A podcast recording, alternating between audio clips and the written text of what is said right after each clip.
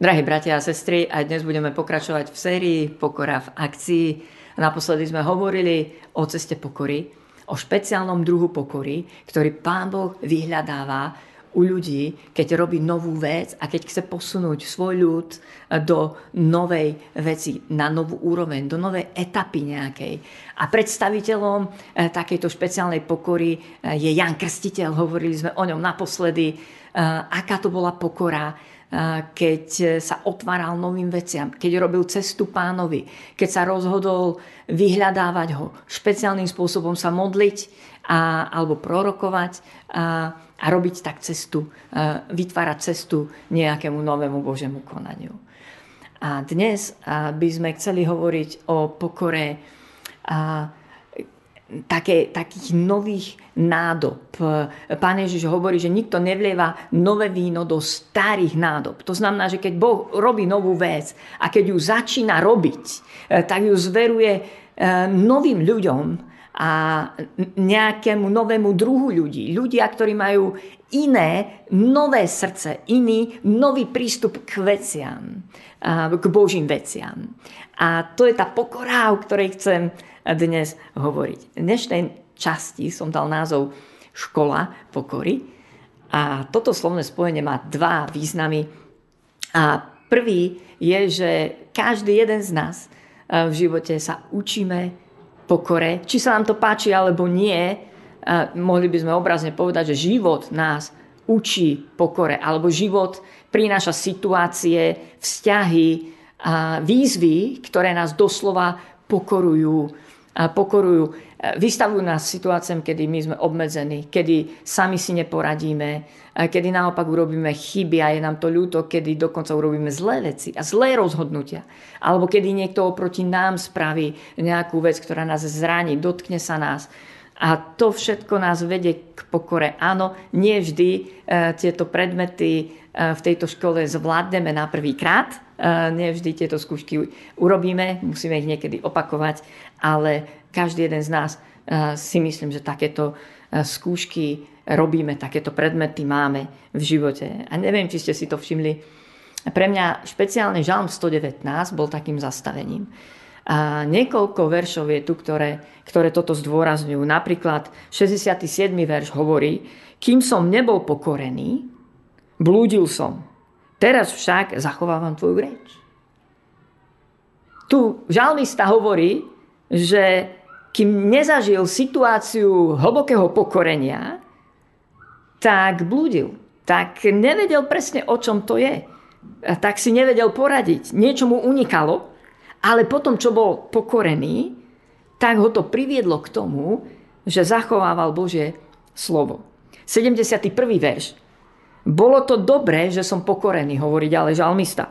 Aby som sa naučil tvoje predpisy. To znamená, človek tu oceňuje situácie vo svojej minulosti, kedy bol pokorený. To znamená ťažké situácie, ktoré neviem, či oslavujete, či oslavujeme, ale žalmista hovorí, to bolo veľmi dobré, že som takými situáciami prešiel, aby som bol schopný sa učiť od Pána Boha jeho vôli.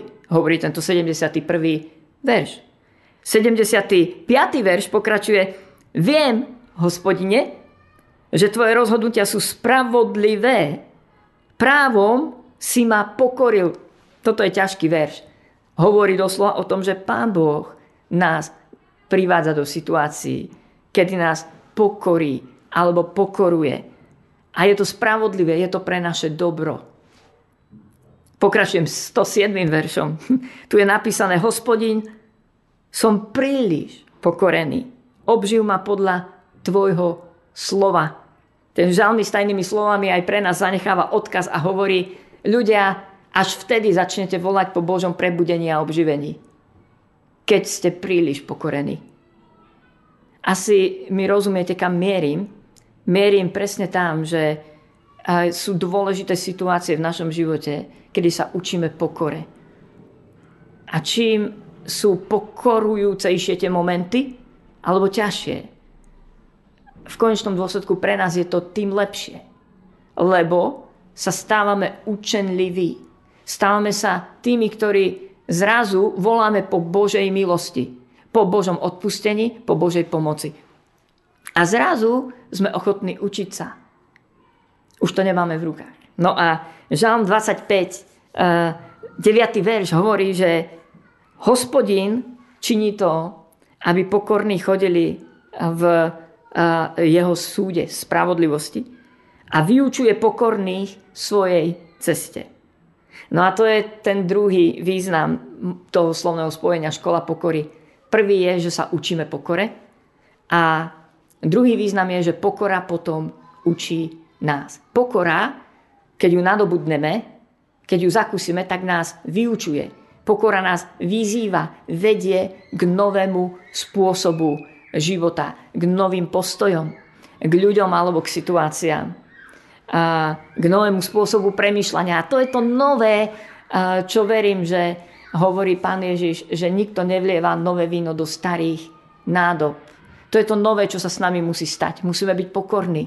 Musíme rozmýšľať, musíme zastať postoj ako pokorní ľudia, aby sme vedeli s pokorou sa nechať Pánom Bohom vyučovať. Žalm 25.9 hovorí, on pokorných vyučuje svoje ceste. Iné miesto hovorí, že pokorným dáva milosť a vieme, že v liste Týta je napísané, že táto milosť Božia nás vychováva, vychováva, vyučuje, e, premieňa.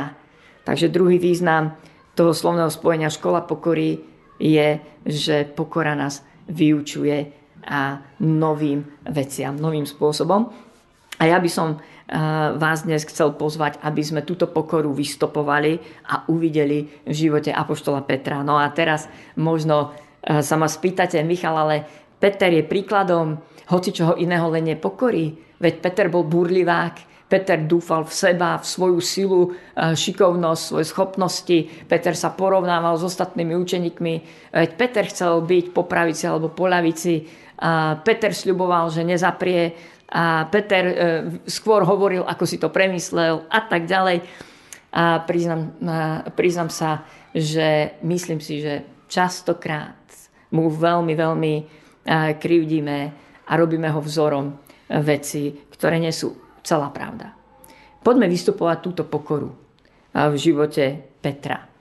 A poďme sa na neho pozrieť. A pre mňa je Peter muž, ktorý, áno, toto všetko, čo sme povedali, že bol burlivák, že skôr hovoril, a ako si veci premyslel, že bol ochotný vystúpiť z loďky, ísť do nových vecí a, a že ho bolo všade plno a tak ďalej a tak ďalej. Viete, pre mňa zároveň Peter je muž, ktorý bol ochotný učiť sa. Stal sa jedným z dvanáctich. Zaplatil cenu. Zaviazal sa tak, ako málo kto iný a bol ochotný učiť sa modliť, učiť sa spolupracovať s ostatnými, či 12, či 70. Bol ochotný hľadať Mesiáša a keď ho našiel, tak sa ho už nechcel pustiť. Bol ochotný skúšať nové veci. Peter bol ochotný ísť slúžiť a obetovať sa. A asi už vidíte, kam mierim. Asi už vidíte, kam mierim. No a dnes sa pozrieme na, okrem mnohých iných, na také tri pasáže, v ktorých podľa mňa vidíme tento druh pokory. Pokory, ktorá robí ľudí novými nádobami a použiteľnými pre Božiu novú vec. Tak prvú pasáž, e, do ktorej vás pozývam, aby sme si ju spolu otvorili, tak to je povolanie Petra, jedno z takých veľmi známych, ako je opísané v Evangeliu podľa Lukáša v 5. kapitole.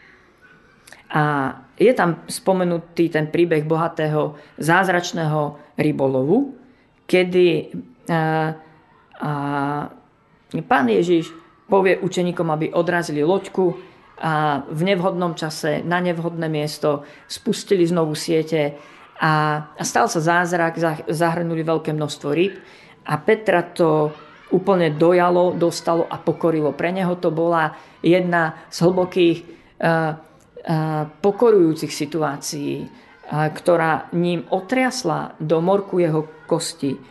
A keď to Šimon Peter videl, čítam od 8. verša, padol Ježišovi k nohám a povedal, odiť odo mňa, pane, lebo som hriešný človek. A toto je tá, ten druh pokory, ktorá padá k Ježišovým nohám. Ktorá padá k Ježišovým nohám.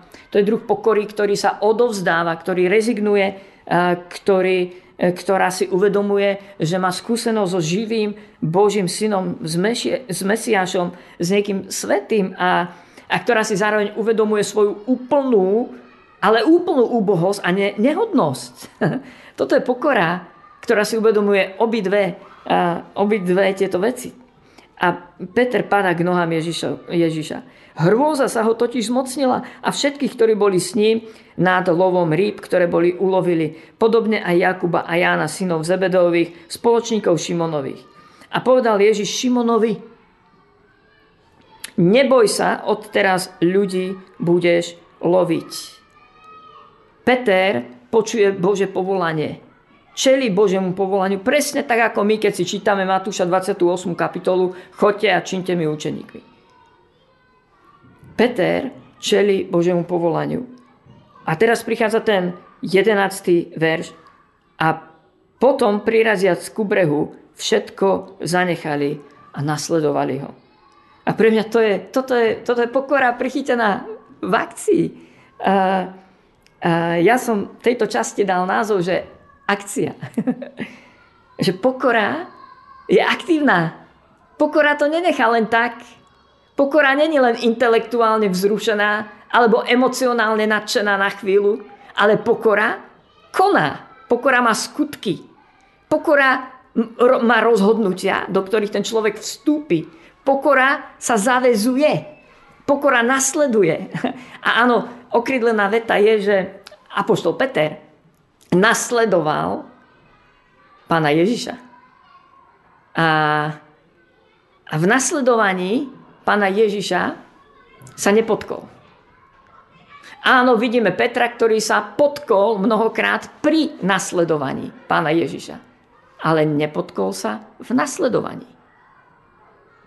A tento druh pokory, ja verím, že dnes veľmi potrebujeme, pán ho hľada, pán hľadá mužov a ženy, ktorí nielen vedia, nielen sa natknú, nielen vedia, čo by mali, ale ktorí urobia uh, niečo praktické a osobne vstúpia do záväzku. My tomu hovoríme, že stanú sa učeníkmi pána Ježiša. Začnú ho vyhľadávať, začnú sa ho pridržať, začnú mať s ním vzťah, začnú sa modliť, začnú pracovať na tom, aby duchovne rástli, začnú vyhľadávať priateľov, e, ktorí majú rovnakú hodnotu, nasledovať pána Ježiša, aby mali pomoc a začnú e, naozaj dávať svojmu životu veľmi jasný, orientovaný cieľ. Peter, Peter počul od pána Ježiša, neboj sa odteraz ľudí, budeš loviť. A toto je pokora. My sme doteraz možno považovali pokoru za takú cnosť, že to sú tí tichší ľudia, rezervovaní, slušní, ktorí nezvýšia hlas, nepoužijú pejoratívne slova, rozmyslia si, čo idú povedať, sú rozvážni a, a možno toto si predstavujem pod pokorou. Možno vás udivím, ale, ale zdá sa, že Pán Boh si pod pokorou predstavuje niečo úplne iné.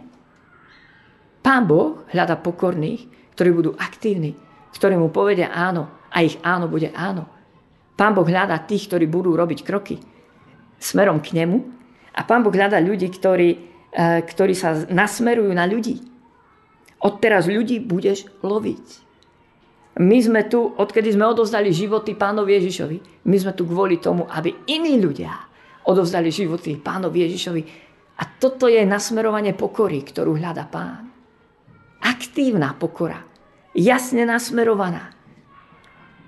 Dobre, druhé miesto, na ktoré by som vás chcel upozorniť, je v Evangeliu podľa Matúša tiež veľmi známe.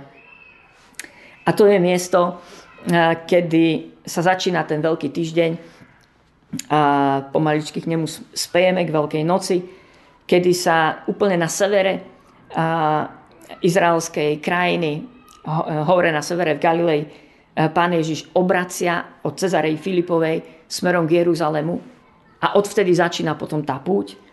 No a na tomto mieste sa pýta svojich učeníkov, za koho ma pokladáte. A áno, samozrejme, kto odpovedá prvý, je to Peter. A, a Peter mu odpovedá, za, za koho ho pokladá a zároveň vyzná, že ty si Kristus, syn Boha živého. A na tomu Ježiš odpovedá, blahoslavený si Šimon, syn Jonášov, lebo telo a krv ti to nezjavili, ale môj otec, ktorý je v nebesiach.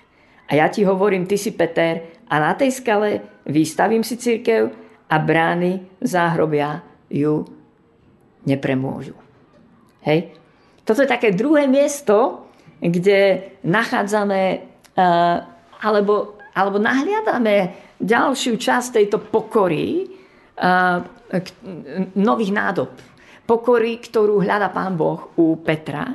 A, a to je pokora, ktorá veľmi jasne identifikuje pána Ježiša ako Mesiáša. A zároveň prichádza odpoveď. A, ty si Peter, ty si skala. Hej? A ja chcem vybudovať svoju církev. A ja ťa použijem, Peter. Budeš jedným z tých živých kameňov, na ktorom vybudujem svoju církev, spoločenstvo veriacich. Ty si Peter, to je meno, ktoré dal e, Petrovi e, pán Ježiš a zdôraznil hej, tú vlastnosť skaly. A Peter, ja ťa chcem použiť, aby si aktívne budoval církev, aby si ju tvoril, aby si ju zhromažďoval, aby si bol stavebným kameňom, aby si bol mužom, na ktorom bude môcť rásť zodpovednosť a, a mužom, ktorý zobere tú zodpovednosť za moju církev. Toto je môj projekt, hovorí pán. Mojím projektom je môj ľud, moja církev. Ja ju vystavím, hovorí, a brány pekla ju nepremôžu. Ale na výstavbu tej cirkvi pán Ježiš používa mňa a teba. A Peter eh, je príkladom tejto pokory. A tejto časti pokory, aby sme ju vedeli ľahšie demaskovať alebo uchopiť, som dal názov angažovanosť. Ty si Peter a ja chcem, aby si sa angažoval. Aby si si svoju vieru nenechal pre seba, aby tvoja viera nebola tvoja osobná záležitosť, aby tvoja viera nepatrila do tvojej intimity, do tvojej modlitebnej komórky, aby tvoja viera nezostala iba intelektuálna alebo emocionálna, ale aby tvoja viera preberala zodpovednosť a angažovala sa vo vytváraní môjho ľudu Božieho, mojej cirkvi, spoločenstva, komunity a ďalších komunít. Toto je Boží projekt. A v minulej časti som vám aj hovoril, ja si neviem predstaviť, že by sme nasledovali pána Ježiša bez toho, aby sme nevytvárali církev a spoločenstva veriacich, alebo miestne, lokálne církevné zbory, a, alebo aby sme neboli ich súčasťou. To prosto nepasuje do biblického učenictva a konceptu. A toto je tá časť pokory. Pokora, akú hľada pán, tá pokora nových nádob, je pokora, ktorá sa prejaví v angažovanosti, v zobrati zodpovednosti, v tom, že my vytvárame, vytvárame církev, že ju budujeme. A dovolte mi, aby som vám citoval, prerozprával jednu skúsenosť autora knihy Bože bláznostvo alebo bláznostvo poslušnosti. To sú dve knihy, ktoré si môžete kúpiť. Autor sa volá Nick Ripken.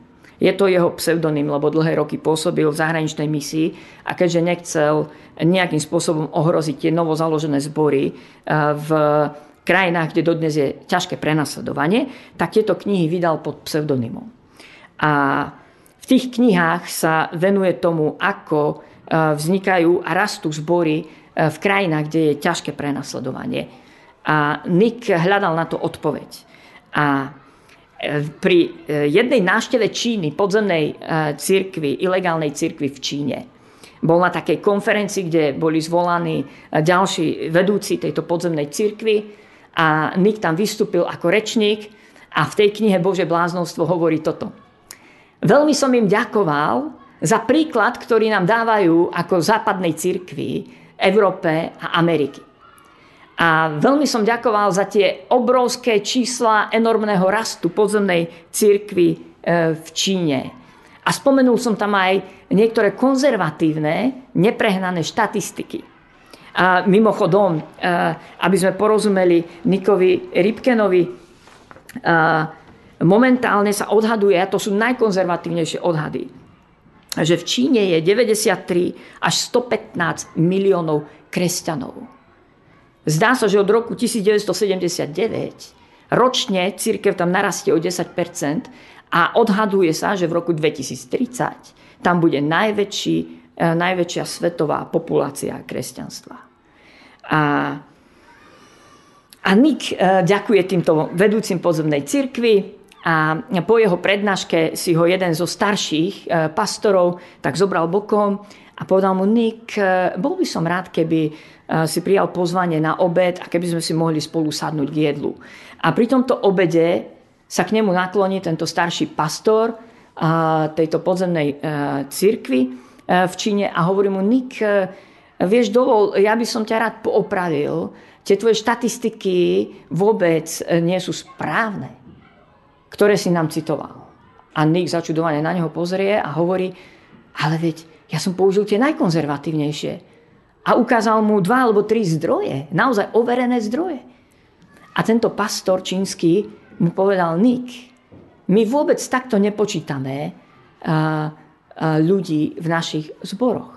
Máš pravdu, ale dve tretiny z tých ľudí, z tých čísel, my ich nazývame členovia církvy. A to sú ľudia, ktorí nám chodia na stretnutia, ktorí aj finančne prispievajú a, a ktorí sú časťou týchto našich aktivít. A áno, možno sa aj vystavujú nejakému ohrozeniu, lebo chodia na ilegálne stretnutia. Ale my a, považujeme za skutočných nasledovníkov pána Ježiša iba jednu tretinu z tvojich čísel. A my pod nasledovníkmi pána Ježiša rozumieme iba tých, ktorí privádzajú ďalších ľudí ku viere a pomáhajú zakladať ďalšie domáce zbory a církvy. A viete, keď som to čítal, mnou to zatrasie, vždy takéto knižky mnou trasu. Doporučujem aj vám, aby sme čítali o tom, ako žije církev v prenasledovaných eh, krajinách. Toto je normál v Číne. Tam je normál to, že biblická škola je aspoň dvojročné väzenie.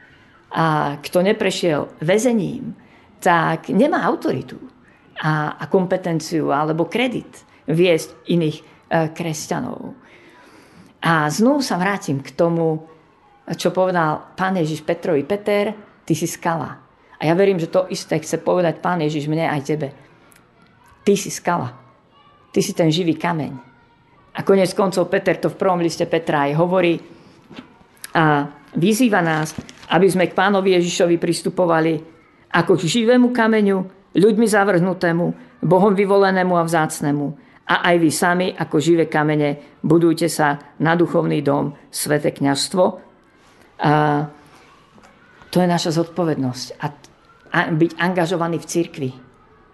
A, a nehovorím to len ako pastor, ktorý chcem, aby sa ľudia angažovali. Môžete ma z toho podozrievať. A hovorím, hovorím to, aby som tlmočil Bože slovo. Aby som tlmočil pozvanie pána Ježiša k tomu, kde nás chce mať ako živé kamene. Pán Ježiš buduje svoju církev aj v tejto covidovej dobe. To je jedno, že sme obmedzení. A to je jedno, že sa církev nemôže v nedelu do poludnia stretávať na hromadných stretnutiach. Ale aj dnes máme budovať církev a vytvárať spoločenstvo a zhromažďovať církev, zaujímať sa jeden od druhého, spolu sa modliť a spolu znášať bremeno. Tretie miesto, na ktoré by som vás chcel upozorniť, a to je taká tretia zložka tejto pokory. To je Evangelium podľa Jána, 21. kapitola. Veľmi známe miesto. Mnohí ho nazývajú, že je to druhé povolanie Apoštola Petra. Je to znovu o takom zázračnom rybolove, kedy sa Pán Ježiš po svojom skriesení zjaví učeníkom. A Šimona Petra sa trikrát po sebe pýta, Šimon synu Jonášov, či ma miluje? A Peter mu za každým povie, áno, pane. A toto je veľmi zaujímavé, že Pán Ježiš nám dáva otázku. Uh, jeden autor, uh, volá sa Martin Kopenhaver, napísal knihu Ježiš je otázka. A celú tú knihu postavil presne na tomto, že sčítal to a v evaneliách údajne pán Ježiš položil 307 otázok. A dostal 183 otázok a údajne odpovedal len na 3 alebo 8 z nich. A tento autor hovorí, že Ježiš je otázka, viac ako odpoveď. Že pán Ježiš dáva otázku a tým spôsobom nás vyučuje. A že pán Ježiš nie je nejaké ucelené a, návody na život alebo nejaké odpovede, ako to my v našej západnej kultúre máme vo zvyku. Hľadáme princípy, návody, hľadáme, ako to poriešiť. Pane Ježiš dáva otázku aj Šimonovi Petrovi. Miluješ ma? Tú istú otázku dáva nám. A áno, keď ju dostaneme prvýkrát, nejako odpovieme, ale on sa nás ju pýta znovu a pozera do našich očí a čaká odpoveď. Dobre, znovu nejako odpovieme, ale on sa nás ju spýta tretíkrát. Prosím, skúste si spraviť toto cvičenie, skúste úprimne odpovedať pánovi Ježišovi na túto otázku. Miluješ ma? A zároveň trikrát povie Petrovi, Peter, pás moje ovečky. Staraj sa ako pastier o moje stádo. Pás mojich baránkov dáva mu zodpovednosť. A toto je tretia e, taká charakteristika tej pokory, o ktorej hovorím dnes. A to je, ja som ju nazval, že atestácia, asi lekári to poznajú, alebo pedagógovia, ktorí musia robiť nejaké atestácie, aby potvrdili svoju kvalifikáciu, aby profesne rástli, aby, aby prosto vedeli uh, sa dokázať, že, že v tej svojej profesii uh, majú adekvátne vzdelanie alebo prax. A v Božom kráľovstve učeníci eh, Pána Ježa Krista prechádzame atestáciami. Áno, snažíme sa im možno vyhnúť, ale tie atestácie tu sú. Bože slovo nás vyzýva, aby sme obstáli v skúškach. Lebo keď obstojíme a osvedčíme sa s vytrvalosťou. Rozumiete? A Pán Ježiš sa nás pýta, miluješ ma? A pýta sa nás to možno vo vyhrotených situáciách, v ťažkých okolnostiach, kedy čelíme vážnemu zlyhaniu ako v tejto situácii apoštol Peter mal pred sebou trojnásobné zlyhanie a sklamanie, kedy pána Ježiša zaprel. A tou atestáciou a je to, keď pán Ježiš sa nás pýta, miluješ ma? V Božom kráľovstve osvedčiť sa znamená milovať pána. A zároveň prijať zodpovednosť za iných ľudí. Zároveň povedať, dobre pane, ale nenechám si to pre seba. A budem sa starať o tých, ktorí ťa nasledujú a budem sa snažiť pomôcť aj iným, aby ťa nasledovali lepšie. Atestácia. A na záver, dovolte, aby som to len zopakoval, boli to tri Ačka tejto pokory, pokory nových nádob. A prvá je aktivita že sme aktívni. Nie pasívni. A viete, pícha je pasívna. Pícha totiž to nebude aktívna skôr, než bude mať záruku, že nezlyhá. Pícha sa nechce strápniť. Pícha nezačne robiť veci, pokiaľ nebude úplne že kompetentná. Ale Pán Boh hľadá pokorných, ktorí budú aktívni, ktorí ho posluchnú. Pán Boh si niekedy nenájde úplne bezchybných a úplne hotových. A príkladom je nám Peter. Druhá zložka tejto pokory uh, uh, je angažovanosť. A na druhej strane je posudzovanie. Pícha posudzuje. A pícha poukazuje na chyby. A Pícha posudzuje z boku, pícha iba pozoruje z boku. Pícha nechce sa angažovať.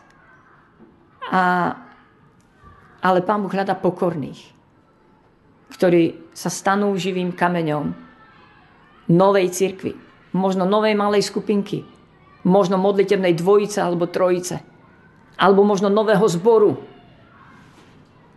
A pícha chce len pozorovať. Ale Pán Boh hľadá pokorných. A tretia zložka je atestácia a to je pokora, ktorá prejde v skúškach. Pokora, ktorá zoberie zodpovednosť. A pokora, ktorá bude odpovedať na pánovú lásku. A pícha naopak presmeruje naše zameranie, našu lásku a naše priority niekam inám ako na Ježiša. Náboženská pícha nájde veľmi veľa rôznych iných cieľov a priorít. Ale Pán Boh hľada pokorných, ktorí sa zamerajú na Neho samotného a ktorí budú odpovedať na Jeho otázku Miluješ ma? A zároveň príjmu to povolanie, že tu ide o ľudí. Na záver sa chcem krátko pomodliť. Pane Ježišu, veľmi prosím, Pane, aby si nás našiel pokorných a pokornými. Aby sme mohli byť novými nádobami pre Tvoje nové víno, aby sme neminuli to, čo dnes robíš aby sme sa neprispôsobili len, len okolnostiam a tlakom a urgentným alebo dôležitým veciam, ktoré, ktoré nás obklopujú a ktorým čelíme. Ale modlím sa, Pane, aby si nás našiel pokorných, ktorí aktívne budú zápasiť o Tvoju prítomnosť v našich životoch, o hlboký vzťah s Tebou a ktorí budú živé kamene, ktoré sa stanú použiteľné v Tvojej stavbe Modlím sa, Pane, aby si na nás mohol stavať skutočne živú církev, Pane. A modlím sa, Pane, aby si nás mal uh, zamilovaných do Teba. A aby si nás mal tými, ktorí preberieme zodpovednosť. A tými, ktorí budeme mať jasné zacielenie v našom pozemskom živote na záchranu a vystrojovanie ľudí pre nasledovanie Teba. Pane, modlím sa, aby si nás v týchto dňoch posilnil a naplnil svojim svetým duchom. Amen.